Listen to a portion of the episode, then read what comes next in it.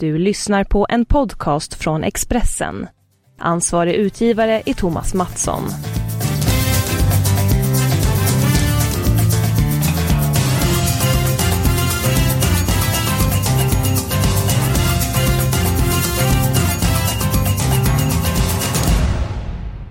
Hej på er och varmt välkommen till Avspark.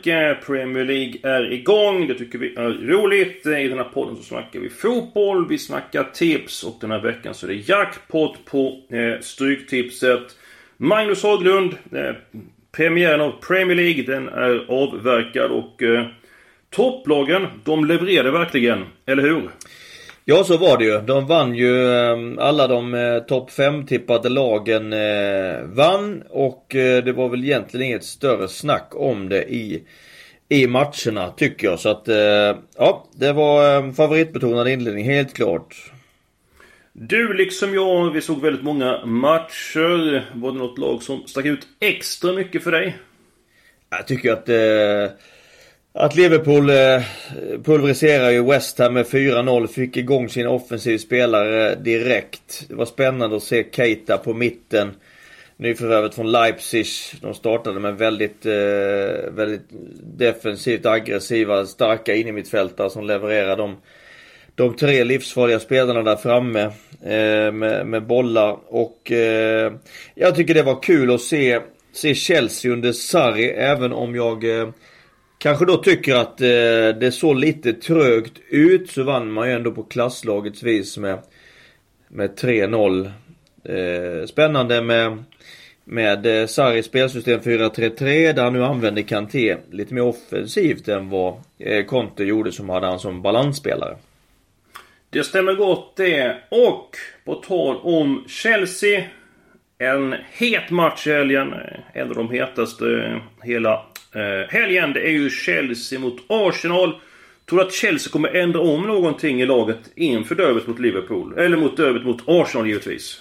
Nej, jag tror väl inte det blir några större förändringar, utan han vill nog jobba på. Han använder ju sig av den här spelmodellen Sarri i Napoli företrädesvis, 4-3-3, inledde så också här i Chelsea. Kommer säkert vilja spela ihop laget och kommer säkert vilja liksom få saker och ting att sätta sig. Som sagt, så tidigare lite halvtrögt emellanåt borta mot Huddersfield. Huddersfield gjorde ingen dålig match, men Chelsea det finns mycket mer att hämta och kommer bli bättre. Svårighetsgraden på Sarris spel är ju ganska hög. De behöver tid, men över tid så kommer det nog se riktigt trevligt ut, det tror jag. Svårighetsgraden är hög, säger du. Hur många matcher, hur många veckor eller rent av månader behöver Chelsea på sig för att hitta det spelet som Sarri vill att laget ska spela? Jag tror att det tar ungefär 3 månader innan det sitter där. På den tiden bör han ha fått rätt så bra ordning på grejerna. Så att när vi kommer in i november, då ska det vara ganska väloljat. Under tiden tror jag man på ren klass plockar med sig de poängen man behöver för att hänga med där uppe, där man ska vara. Så att sen blir det kanske riktigt spännande när väl alla olika delar kuggar i varandra. Vad säger vi om Arsenal då? Man har påbörjat en ny era. Arsene Wenger, som var tränare i The Gunners i 200 år. Han är ju inte boss längre. Föll mot den regerande mästaren Manchester City i premiären med 2-0. Vilka förväntningar ska vara på Arsenal den här säsongen? Jag tycker att vi ska tro att Arsenal blir 6:a i år igen. Du är redan klar med din rank, vilka som du tror vinner och vilka som åker ut. Har du gjort en placering 1 ända ner till vilka som åker ut? Inte helt, men jag har placerat de lagen som åker ut. Jag tror åker ut och jag har topp 6 ganska klar. Sen vet vi att det blir som vanligt ett getingbo placering 7 till 17. Men jag tror att Arsenal blir 6:a. Dels har man så mycket klart bättre resurser än de andra lagen, bortsett från de som då tippas topp 5. Och sen så kanske att Emre kommer in som tränare. Det känns ju ganska konstigt att inte Wenger är manager i Arsenal, men det känns spännande och det känns nytt. Men jag tror att det här blir lite av ett ombyggnadsår, och sen får man verkligen liksom ta sats för att slå sig in i där de översta topp 4 igen. Så man var ju alltså topp 4 21 säsonger i följd, vilket är helt otroligt. Mm. Det är helt enastående. Men om du får säga, vilka blir då platserna 1 till och med 5 år? Om du sagt att Arsenal blir 6a, ja. Vilka kommer före det Gunners? Ja, det gör Chelsea på 5:e plats, Tottenham på 4:e, Manchester United på 3:e, City på 2:a plats och Liverpool vinner Premier League. Mm, ja, du har ju varnat för det och du har varit rätt ute. Du trodde väldigt mycket på att AK skulle ta SM-guld. Och så lyfter du fram Leeds som vinnare i The Championship inför säsongen. Jag har faktiskt fått en fråga där om Leeds. Tack för tipset på Leeds. Jag spelar laget till 13 gånger och nu står de bara i 6 gånger insatsen. Vad tror ni om Aston Villa borta mot Ipswich? Vi tar den här frågan så går tillbaka till Larsson och Chelsea. Ja, vad tror du om Aston Villa då, Magnus? Det är ju i slutet av kupongen. Match nummer 8. Ipswich, Aston Villa. Vad är det för känsla där? Ja, jag vill först säga att det här är ett riktigt klassikermöte. Vi vet ju att säsongen 1980-81, när jag var en liten pojk och mycket intresserad redan då, så slogs de här lagen om segern i det som då var engelska ligan, division 1. Ipswich och Aston Villa. Aston Villa blev mästare det året, 1981. Jag tror att Aston Villa vinner den här matchen. Jag tror att det är en jätteintressant tvåa på tipset. Det är en ganska favoritbetonad omgång, ser jag. Men det här är en bra tvåa, därför att Steve Bruce har fått igång laget bra. Man hade en stark vår, spurtade starkt. Absolut. Man har lyckats ta med sig det och bygga vidare på detta in i den här säsongen. Kommer med 2 raka, full pott än så länge. Ipswich lite tveksamt, en oerhört, en förlust. Och är väl ett litet frågetecken vad vi har Ipswich den här säsongen. Sannolikt någonstans på nedre halvan. Jag tror att Aston Villa helt enkelt är ett klart bättre lag och därför tycker jag att tvåan känns väldigt intressant. Ja, men jag håller med dig också på återförd oss till nutid istället för 80-81. Det var härliga minnen. Det var när man spelade på fotbollsplan som potatisåkrar. Om vi går tillbaka Chelsea, Arsenal. Vilka tipstecken ska vara på den här matchen? Jag tror att Chelsea vinner den här matchen. Huvudet högre än Arsenal. Segern med 3-0 borta mot Huddersfield i ryggen. Och risken är ju att Arsenal får sin andra förlust här. Och det är klart att det är en blytung start för Emre, som trots allt i och för sig har mött Manchester City och Chelsea då i så fall. Men det är ju inte den starten som Arsenal-supporterna hade hoppats på i så fall. Nej, jag vill nog ändå med krysset där. Precis som du tycker, det såg lite grann segt ut mellan varven när Chelsea besegrade Huddersfield är ju ett tippat botten också. Jag vill ändå safe upp med ett kryss där. De här matcherna vill jag spika. Jag köper spiken på Aston Villa. Alltså det är bara 2 stycken matcher kvar för mig att ta ut som spika. Och då är det Tottenham mot Fulham. Det är match nummer 4. Tottenham är inte riktigt i fasen. Nu kommer det bli bättre efterhand. Många spelare som var med i VM. Fått lite ledigt och så vidare. Men man har så bra trupp ändå. Så att jag tror att det blir seger över Fulham. Och därmed förlorar Fulham sitt andra raka derby. Man förlorar mot Crystal Palace igen. Och Magnus, Leeds har du uttalat dig varm om i 2-3 program. Nu möter man Rotherham. Match nummer 9. Jag tror väldigt mycket på Leeds. Det enda som jag tror kan följa Leeds i matchen, det är grov underskattning. På tal om Leeds, hur går det för Pontus Jansson? Ja, det var ju en glädjande snog, så fick ju Pontus Jansson spela hela matchen igår när Leeds mötte Bolton i ligacupen. Så att det var ju bra. Han har ju varit tillbaka nu i 3 veckor. Varit igång i 3 veckor tillsammans med truppen och sin nya tränare Bielsa.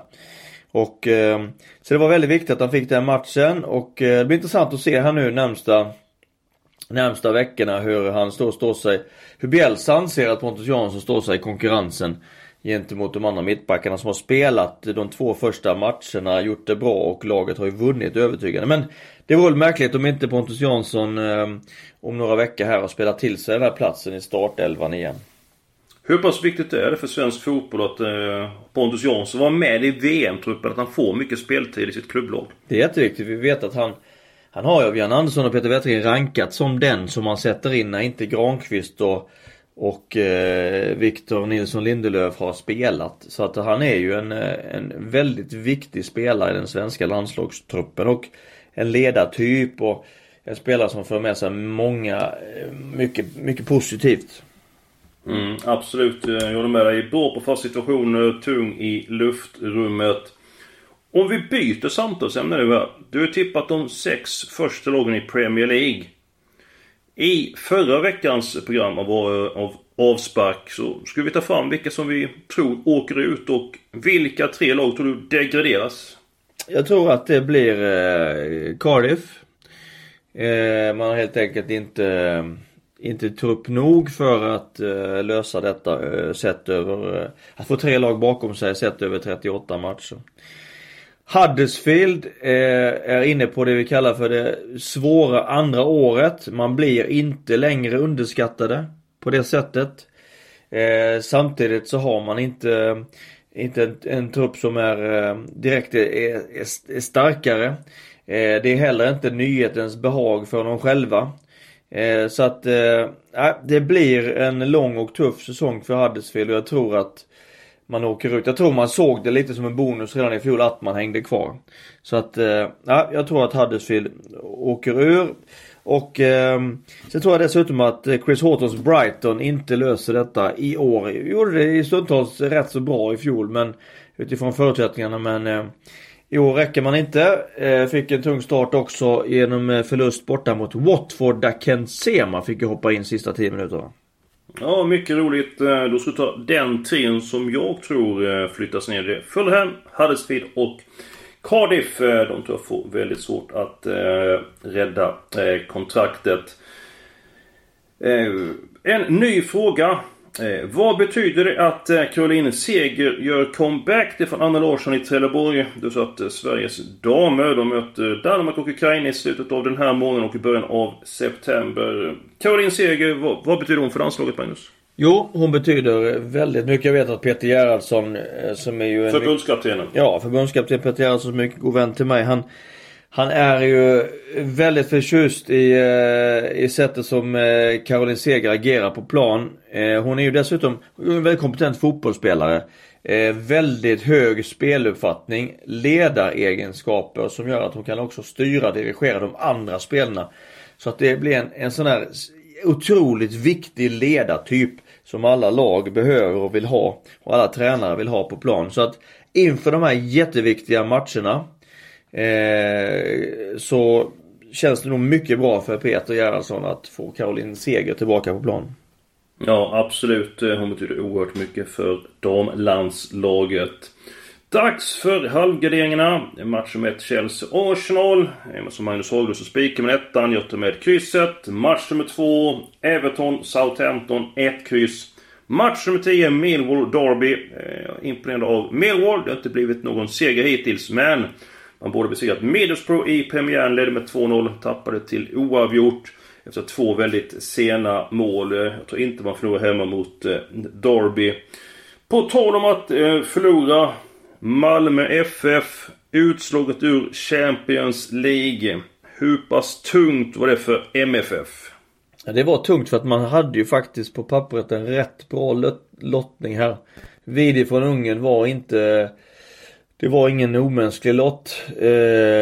Tyvärr då så det är ju det här snöpliga baklängesmålet på hemmaplan som fäller Malmö. Man var inte tillräckligt noggrann i alla situationer och det mynnar ut att man får släppa in ett mål på hemmaplan. Istället för att vinna med 1-0 och ha ett kanonläge så är det 1-1 och press på sig på bortaplan på ett annat sätt som man då inte lyckades hantera på rätt sätt.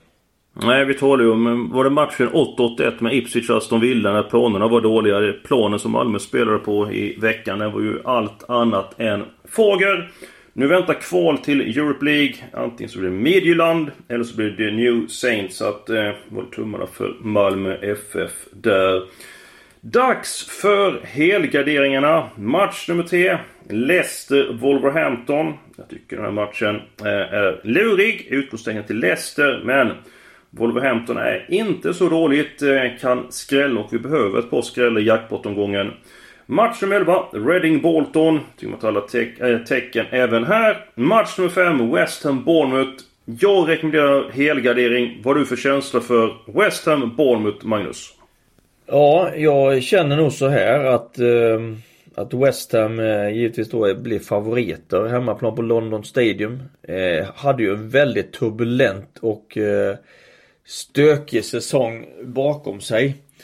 Har nu fått in en bra och kompetent manager, Pellegrini, som har en fantastisk CV med varit i Real Madrid, Villarreal, River Plate, Manchester City och så vidare och så vidare. Jag tror han är rätt man för West Ham därför att han inger pondus och lugn, vilket man behövs i den klubben.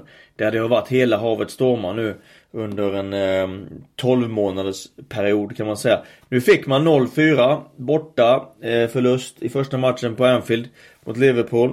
Pressen är ju hyfsat stor ändå att man måste nästan slå Bournemouth nu för att liksom hålla supportrarna i schack och i alla fall hyfsat nöjda. Så att det är ju lite risk för att om man inte klarar det så blir det stress och press direkt här i östra London på West Ham. Så att jag tror man har goda möjligheter att lösa uppgiften, men jag tror det finns kommer finnas en del nerver hos Mark Noble och kompani när de går in på plan här till helgen. Ja, men jag håller med. Jag har lite grann dålig känsla för West Ham, så att jag kommer ta alla tecken i den matchen.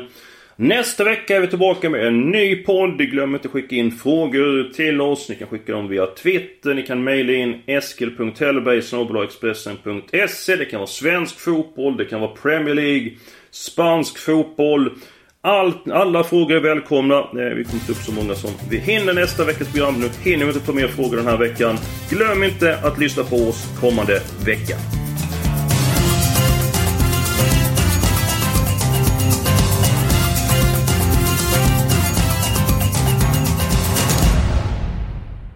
Du har lyssnat på en podcast från Expressen. Ansvarig utgivare är Thomas Mattsson. Ett poddtips från Podplay. I podden Något Kaiko garanterar röskötarna Brutti och jag Davva dig en stor doskratt. Där följer jag pladask för köttätandet igen. Man är lite som en jävla vampyr. Man har fått lite blodsmak och då måste man ha mer. Udda spaningar, fängslande anekdoter och en och annan arg rant. Jag måste ha mitt kaffe på morgonen för annars är jag ingen trevlig människa. Då är du ingen trevlig människa, punkt. Något Kaiko, hör du på Podplay. Därför är gardinerna.